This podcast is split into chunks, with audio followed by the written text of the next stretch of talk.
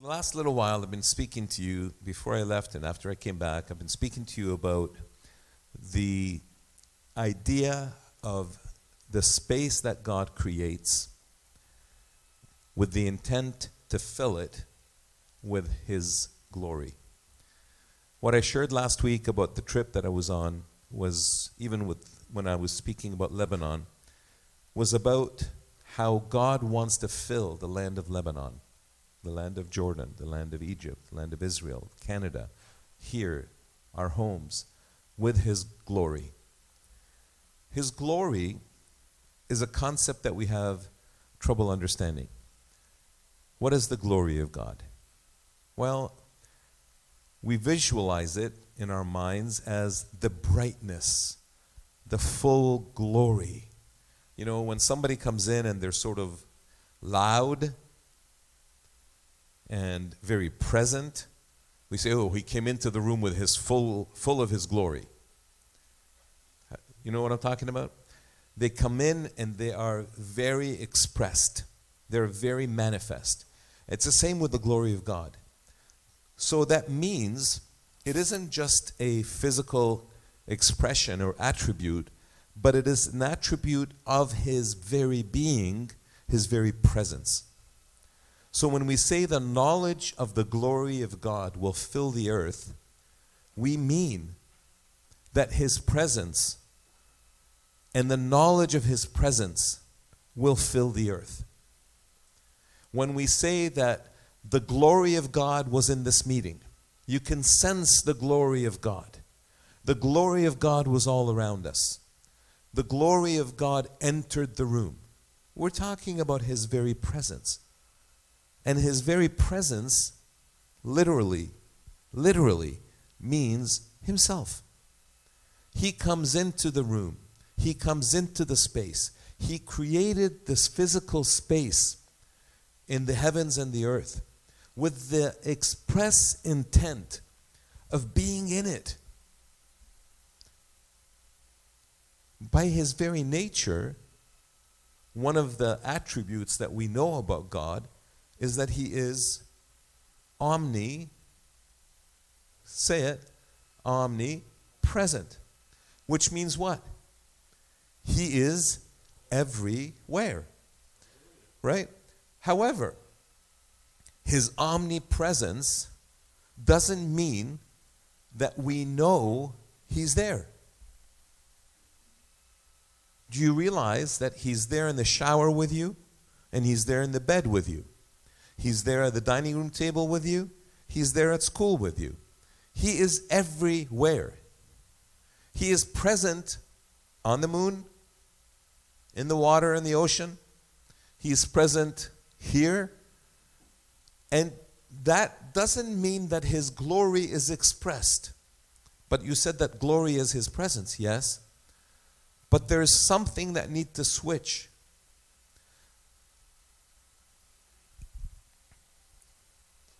You see this thing? It's the remote control for the projector that's above me. I can press a little button on here and something happens. You don't see it, but if I press this button, something appears at the top corner there. If I press it again, it disappears. If I if I press it, it does something. Can you see it? If you have the correct lenses on, it's an infrared light, which means it is a light at a frequency that our eyes cannot see. Okay? If you have the correct glasses on, you could see it. Now, if I press this button here, if I press this little green button, something else happens. You can't see that either. Can you see it? Look up high. Oops, pressing the wrong button. Can you see it? You can only see it on the ceiling. You can only see it on the screen. But can you see anything in between? Like if I block it, you will see it on my hand, but you can't see anything in between. Why? It is a different frequency. And it only manifests if there's enough substance, because it's so thin, if there's enough substance between it and its target. In other words, if I have a smoke machine here and I blow smoke in front of it, you will actually see the beam through the smoke. It is the same with the glory of God. He's ever present all the time, but it is our frequency sensors that cannot see him or pick him up. The other day, I was sharing with you an experience I had with dad. As I was driving him, he was asking me which route I'm going to take. Do you remember that? And uh, he was a bus driver for many years. He knows the city quite well. He has experience. He has what we call wisdom when, we, when it comes to this area. He has wisdom in many areas, but in this specific area of navigation, he has wisdom. I, on the other hand, don't know the parts of the city that we're going to drive, so I depend on my trusty GPS that's on my phone. And as I'm driving, he asks me, I, I told you all this. He asked me, Aren't you going to take the Allen? And I said, No, I'm just going to follow the GPS. And uh, he just kept quiet. And uh, I followed GPS. It got us there when it said. And uh, I wanted to find out if I take the Allen, would it be quicker? But I don't know my way around. So I put it off. But one day I had the opportunity, a couple of weeks ago, I was driving, or about eight days ago, I was driving. And where I was driving, the GPS was all confused. It didn't know north from south, it didn't know left from right. It was pointing me in the wrong direction like it was actually seeing me drive in the wrong direction. I know I was driving west on this street, but it was showing me going east. And it was all mixed up. And that got me talking to the Lord about what I shared with you earlier about trust and me trusting the GPS, whereas he was leaning on his own wisdom and understanding. And the Lord says, Well, not so fast. His wisdom and his understanding is based on experience.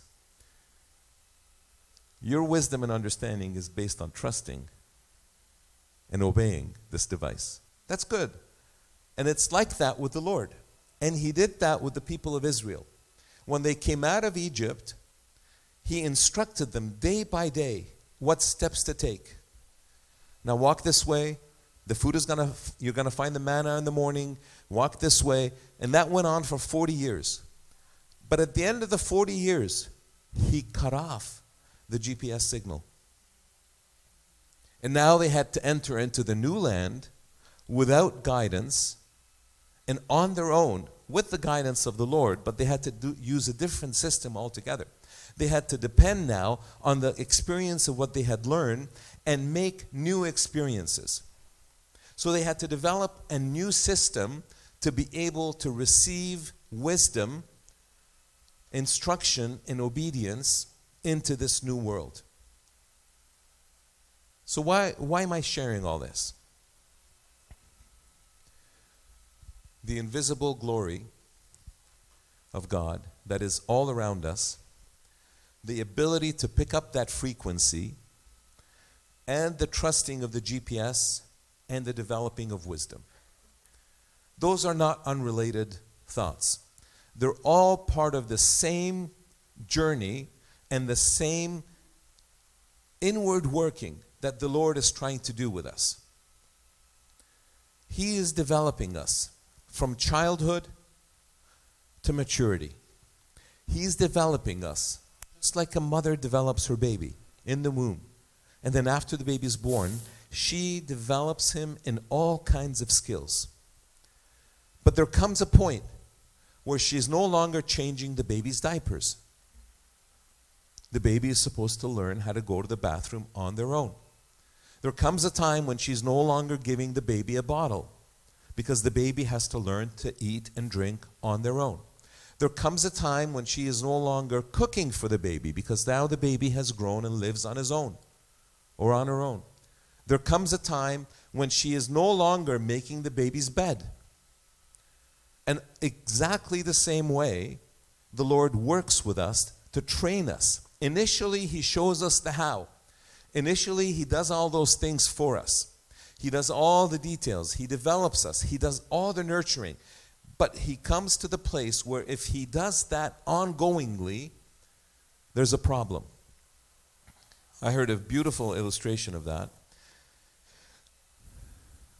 You know the story of the bear and the friend that were walking in the woods? I may have shared this with you. My dad used to always tell this to my mom. Uh, he would say, You know, you love your kids so much. Uh, you're like this mama bear that had gone walking with her friend, the man, in the woods. And the man got tired one day and he decided to take a nap at the base of this tree. And he says to the mama bear, Mama bear, I'm going to just sit here for a little bit, take a nap. Please watch over me. Don't let any harm come to my, uh, my way. So Mama Bear says, Oh, gladly.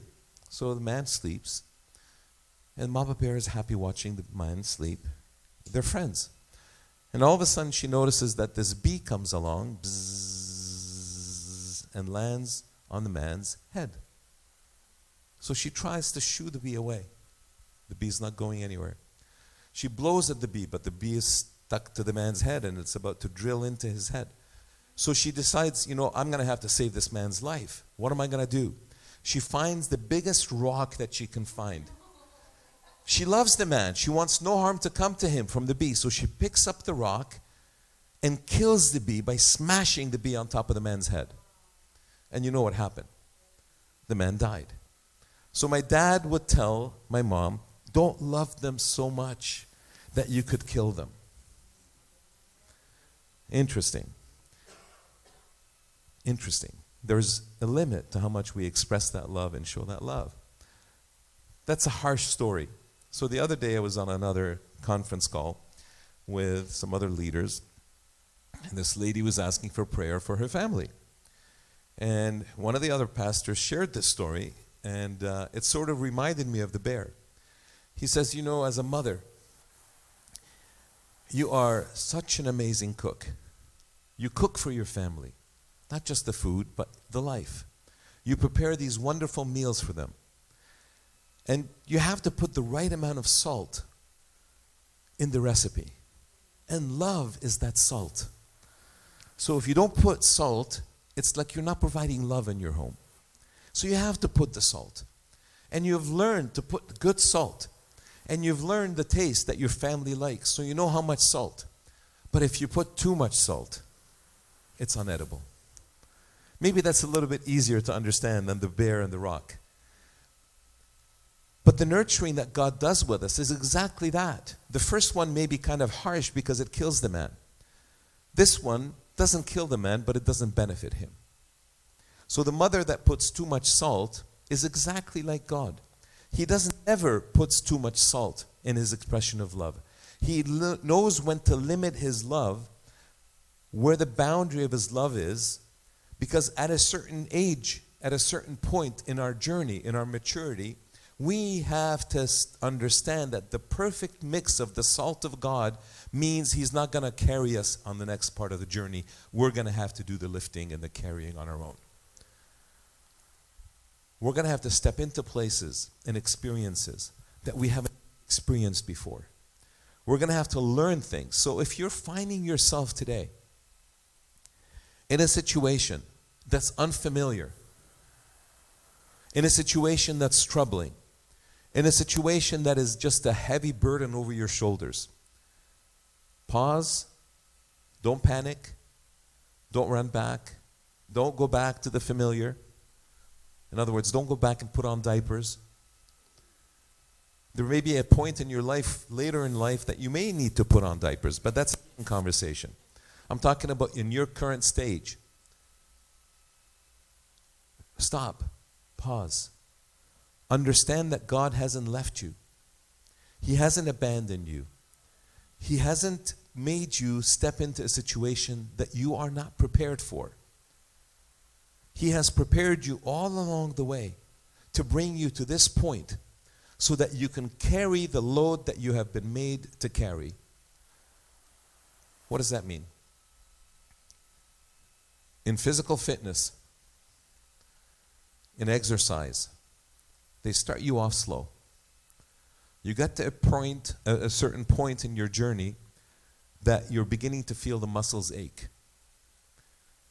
They want you to get to that point because that means that the muscles are now being stretched beyond the level of their familiarity. They're being stretched bef- beyond where they have already been used to. Which means what? You might get a few tears on the muscle.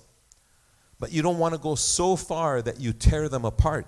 You just want to go just enough so that you can now go beyond your former into your new, which prepares you for the next day where you go a little bit further yet and further yet. So the experiences that you're finding are heavy today.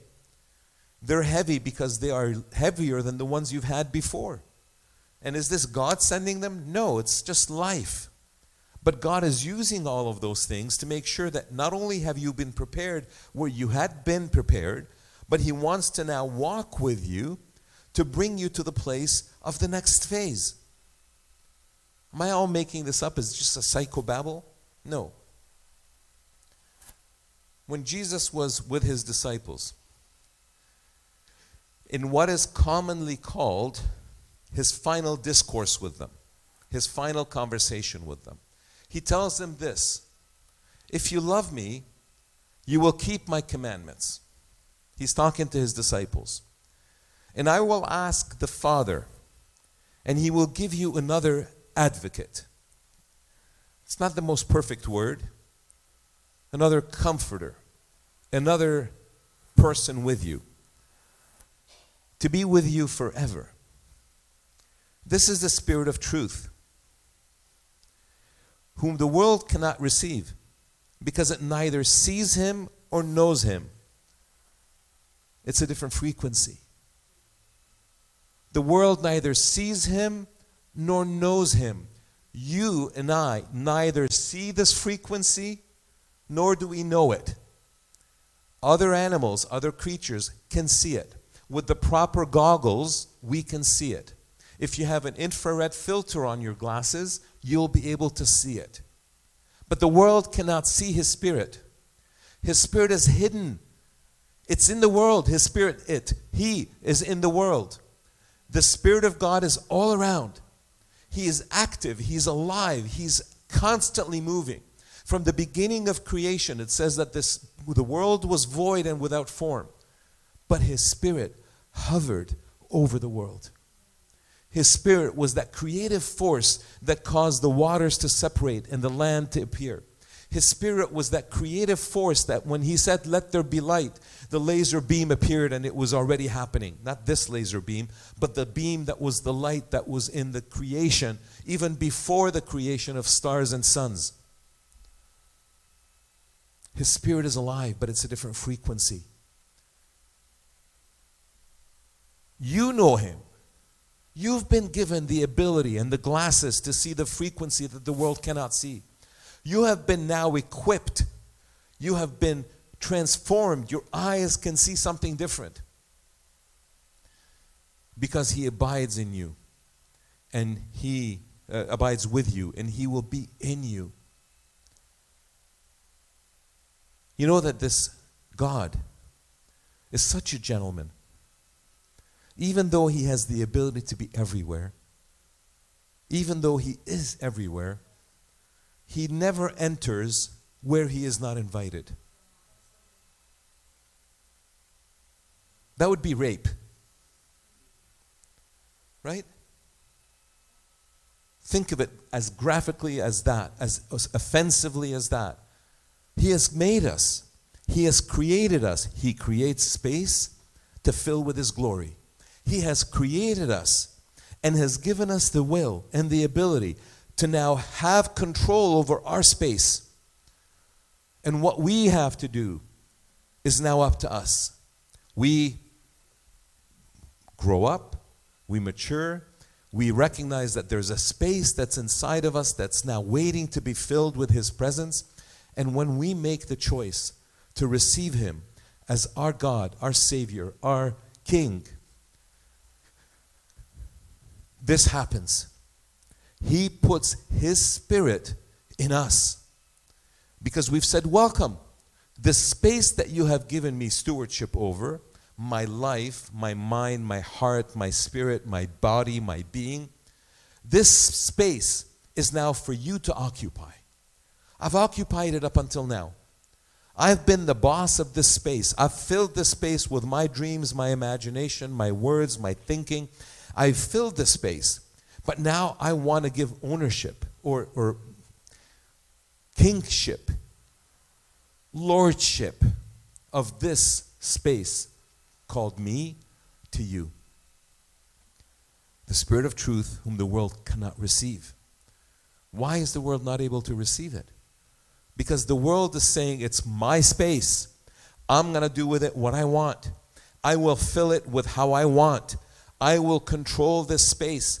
I will rule this space. It was given to Adam to rule and fill the earth. That's correct.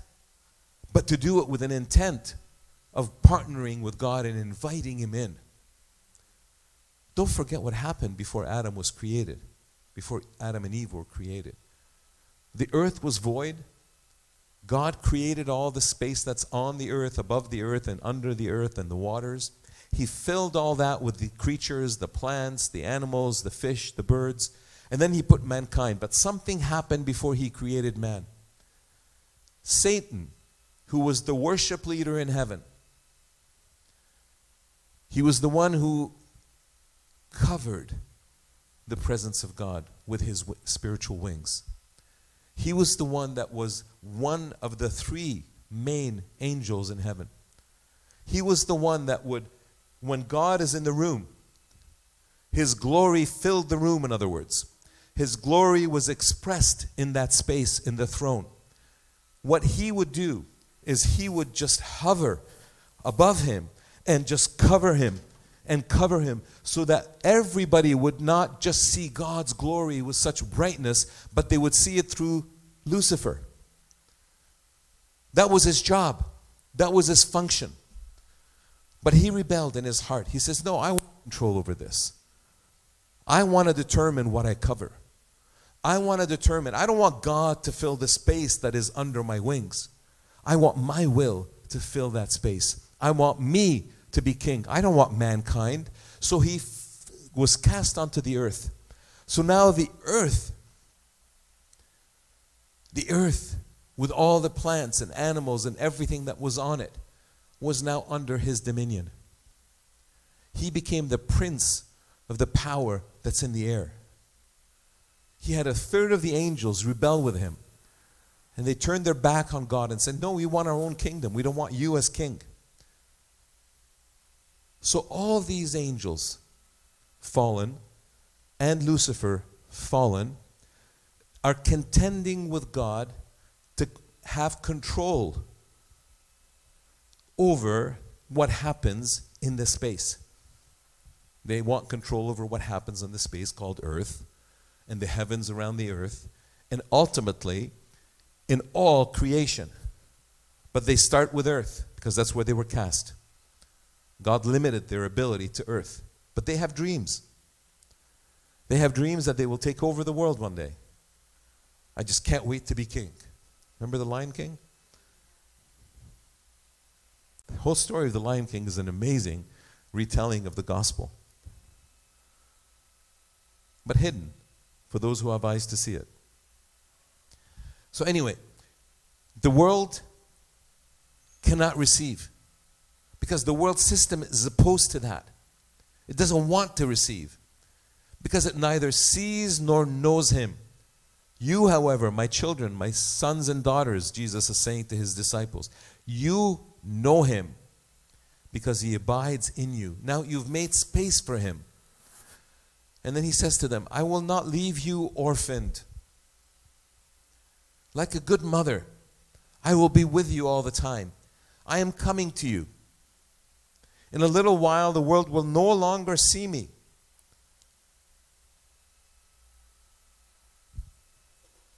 A different frequency. Have you seen Jesus? Some of us have seen his actions, have seen his hands in motion. Some of us have seen visions of him. Some of us have seen him in dreams. The man who's writing this, John, had seen him physically. John had spent time with him physically. But another man who's written a lot of the New Testament had not seen him physically. But all of a sudden, on his way to Damascus to find and hunt down other Christians and kill them, this man called Saul of Tarsus has this amazing eye opening vision. He sees Jesus standing there. Jesus was dead, crucified. He was resurrected, spent 40 days. And by the way, we're in the middle of that 40 days. He spent 40 days with the disciples, speaking with them, eating with them, explaining to them things that he had taught them. And then he was taken up on the 40th day, and on the 50th day, this promise was now fulfilled in a big way. It's called the day of Pentecost. But on this journey, Romans were going along, and uh, sorry, Paul was going along, and he has this vision, and he sees Jesus, the man who's now in a resurrected body, in a different frequency. This frequency can go through walls. He entered the room that was all locked. He's on a different wavelength. He's a totally different frequency. He came into this thing, this space. His glory was there in this new resurrected body. And he says to them, Peace be upon you. They're shocked. Their eyes were open to something new. Paul's, Saul's eyes were open to something new. I am coming to you in a little while. The world will no longer see me, but you will see me. He appeared to them in that room because I live. The world thinks I'm dead. I'm, I'm dead. They think you've hid my body because you're trying to propagate this theory or this lie that I'm resurrected. But you will see me and you will know that I am, in fact, resurrected. And not only that, but you will also live. On that day, you will know that I am in my Father. Visualize that. It's easy for us to visualize a child in its mother. But this is a different formula. This is a man, a son, in his father. I don't know how that looks.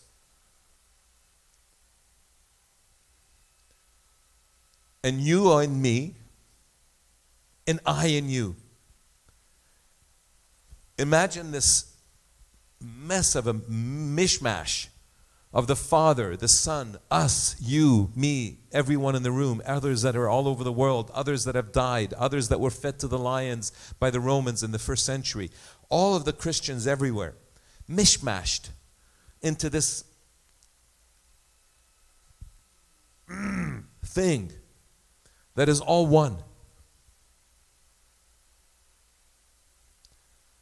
What does that look like? How does it relate? What is the relationship between the Father and the Son? What is the relationship between me and Jesus? You and Jesus. Me and you. You and me, Dawson. What's our relationship in this? What do we fit together like?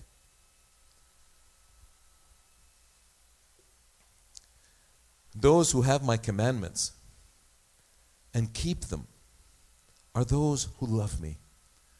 Not just those that show up on Sunday, put up their hands, and sing to the lyrics that are on the screen and say, Oh, Jesus, how we love you. But those who keep my commandments. And those who love me will be loved by my Father. But wait a minute. Jesus, didn't you say that the Lord, the God, loved the world, that He gave His only Son? Yes.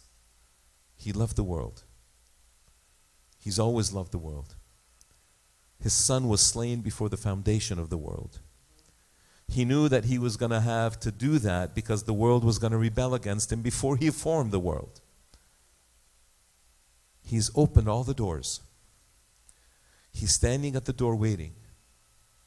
And the picture in Revelation is beautiful. He said that I stand at the door knocking. If anyone hears my voice and opens the door, I will come in. Remember, I told you he's a gentleman? He doesn't rape. He doesn't enter space he's not welcomed into. He's allowed to come in where we give him the space and he comes in And he says, And I will come in and I will sup with them. I will eat with them. We will break bread together. We will become in fellowship. Those who have my commandments and keep them are those who love me. And those who love me will be loved by my Father. Could it be? I don't know. I'm not suggesting anything. But could it be that there is a different love that the Father has for his now family? Or is it just that his family has now tuned in to the frequency to be able to recognize that love? I don't think his love varies. He loves me and you as much as he loves the drug addict and the prostitute that are on the street doing their thing, the murderer that's done his business, the gangster that's embezzling and stealing. His love is equal across the board, board because he loves all of us equally. Have you ever asked a mother, who do you love more, your daughter or your other daughter? That's an unfair question. Because a true mother will tell you, I love them equally. And God loves us equally, whether we're in the house or outside the house. But it's us whose frequency is now turned on that we can see when this frequency is active or not. It's a different frequency, it's a different dimension, if you will. And I will love them and reveal myself to them. In other words, He will give us these glasses to be able to see the unseen. Okay, so there's the wisdom of experience. There's the pushing into the new experience that will give me more wisdom. There's mommy take care of, taking care of me and putting my diapers on and feeding me, spoon feeding me and training me and doing all of that. And there's a time that God stops that so that now I step into my maturity there's the GPS. All of this has to come together somehow, or this guy up here has lost it.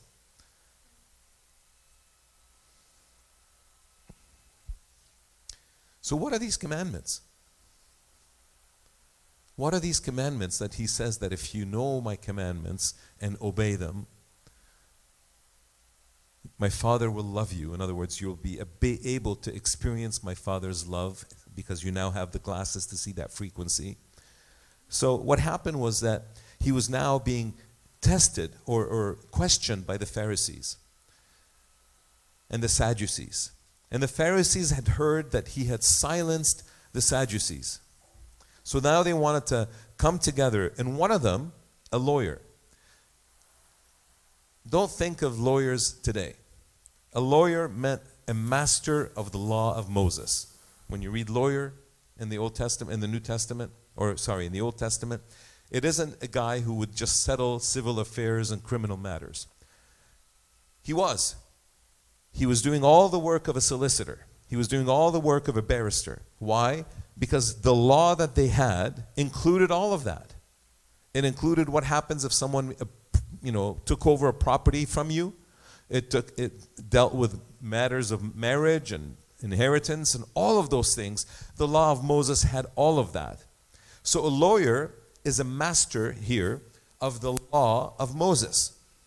So he knew the law.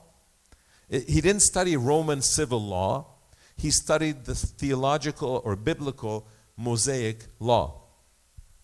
So when he says a lawyer asked him this question to test him, he is one that knows all the commandments. And there's plenty of commandments. There's commandments about how to wash your hands, there's commandments about how to eat, what to eat, what not to eat, which animals, what you can wear, what you can't wear, all those things. There's commandments about everything. Teacher, which commandment of the law is the greatest? So he's testing him. He probably has an idea that he's hoping Jesus would answer wrong. So Jesus says to him, You shall love the Lord your God with all your heart the place that you are to create space for Him to dwell in. You shall love the Lord God, your God, with all your heart, with all your soul, that faculty that analyzes, thinks, processes, you have to make room for Him, for His glory to dwell. That's what loving Him means. And with all your mind. In other places, we see with all your body, with all your strength. In other words, with your whole being, that space that you are responsible for, that you are to nurture, your space. Love Him with all your space.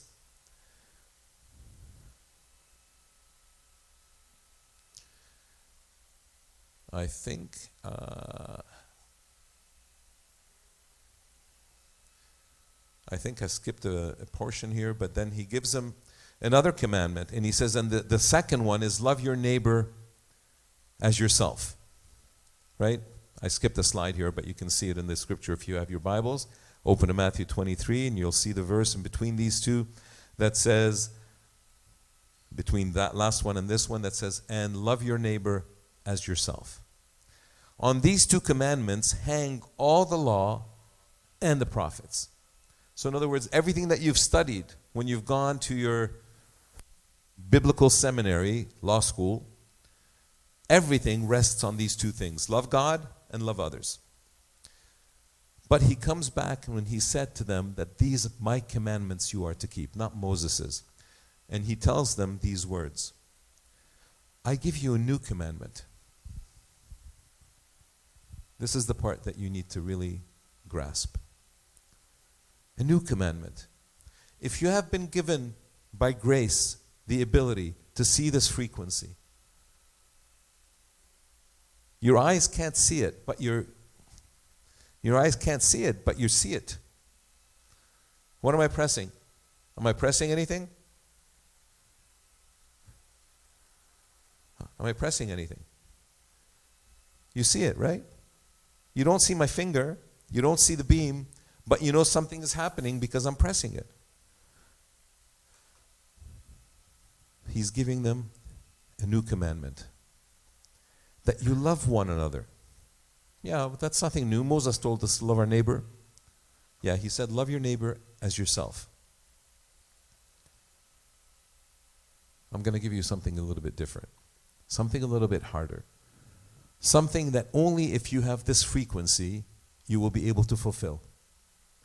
Something that only if you have this new spirit of mind living inside of you, you will have the ability to do. On a consistent basis, not on a one off. Because there have been people that don't know Jesus that on a one off have given their lives for the sake of others. But it's not their frequency. They have extended beyond their frequency and done it because of self strength. That doesn't save us. I could be kind to others and love others more than myself out of my own strength. But He wants the space to be redeemed. He wants the Spirit to live within us. And He wants to bring us to that place that inside and out we're matched. Just as I have loved you, you should also love one another just as I have loved you, that he gave himself for the church. How can we do that? We have an enemy that is intent all over the world. This enemy is the prince of the power of the air. He's the one that can, at any point, because this frequency I have to pick up, he can come and he can block this frequency. You know, I'm pressing the green button, but there's no laser beam anywhere. Why? Because he's blocked it. How can I work with that? How can I live in a space where I have an enemy that's constantly working against me?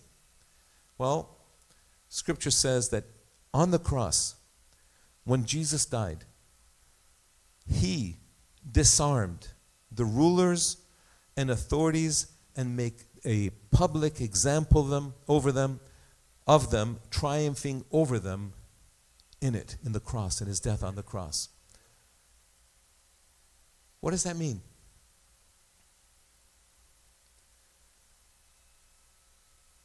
He has disarmed the rulers, the powers, the principalities, Satan, his angels, his demons, all of the ranks of that army. We can summarize it this way that Satan and his army have been disarmed and defeated. We always see Satan as a strong man. What does a strong man look like? The Hulk? He's a big man, strong man. Each arm is, right? He works out. But what does it say? They've been disarmed and defeated. I want to give you a visual of that. So that next time you're facing the enemy, you remember these two words a little bit differently than what they're written up there. You ready? His arms have been cut off, and his feet have been cut off. His arms can no longer hold weapons because he has been disarmed. His feet can no longer chase you because he's been defeated. Why can't we look at it that way? Why can't we grasp it that way? Why can't we take these words? Yeah, it's a play on words, it's not the actual Greek word, but that's what he's really saying to us. We never think of it that way. We just think that his weapons have been taken out from his hands, but his hands are still strong because he's mighty. But his hands have been cut off because his arms have been cut off. The enemy that you think is real is real. He is strong, but he is not as strong as what Jesus accomplished on the cross. He's not as strong as what Jesus wants to do today in your life. He's not able to chase you. Yeah, he walks around like a roaring lion with his feet cut off.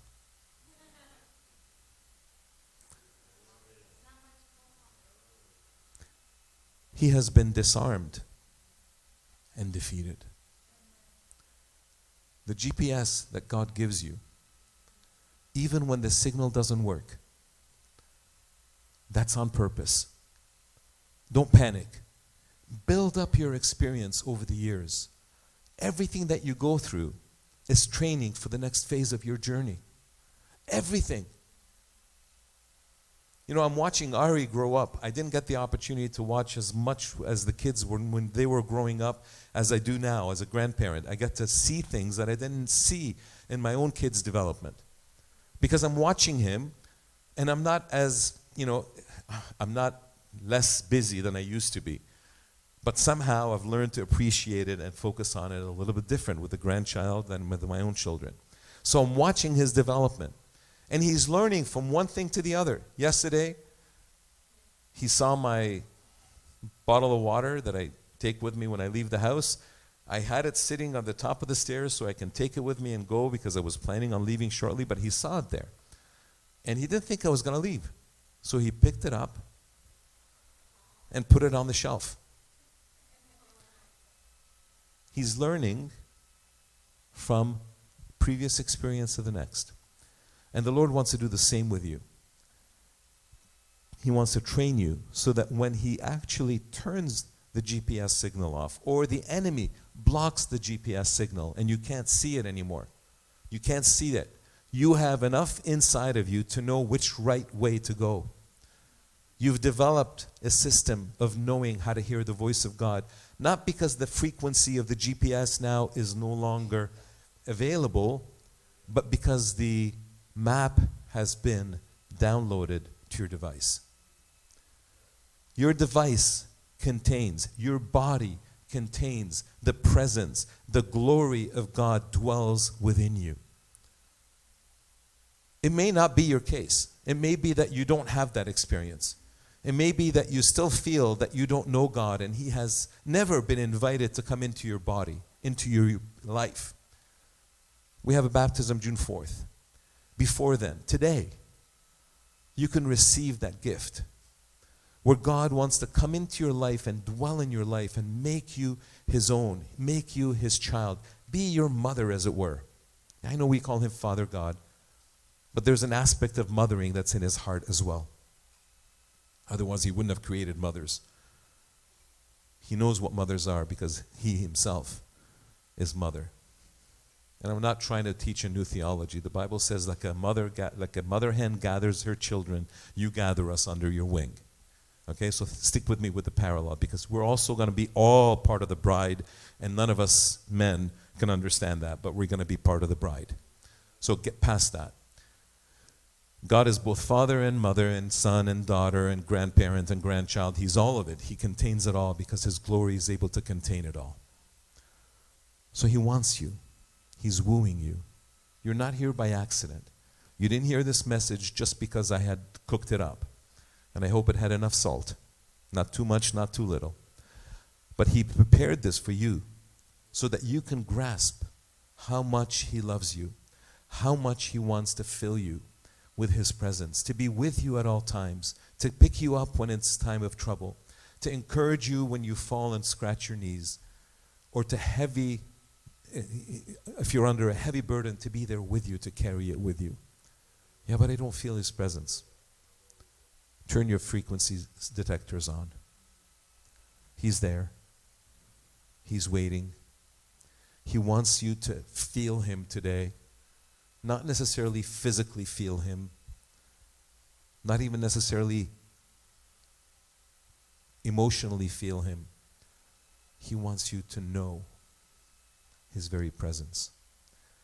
Let's just stand and spend a moment in prayer.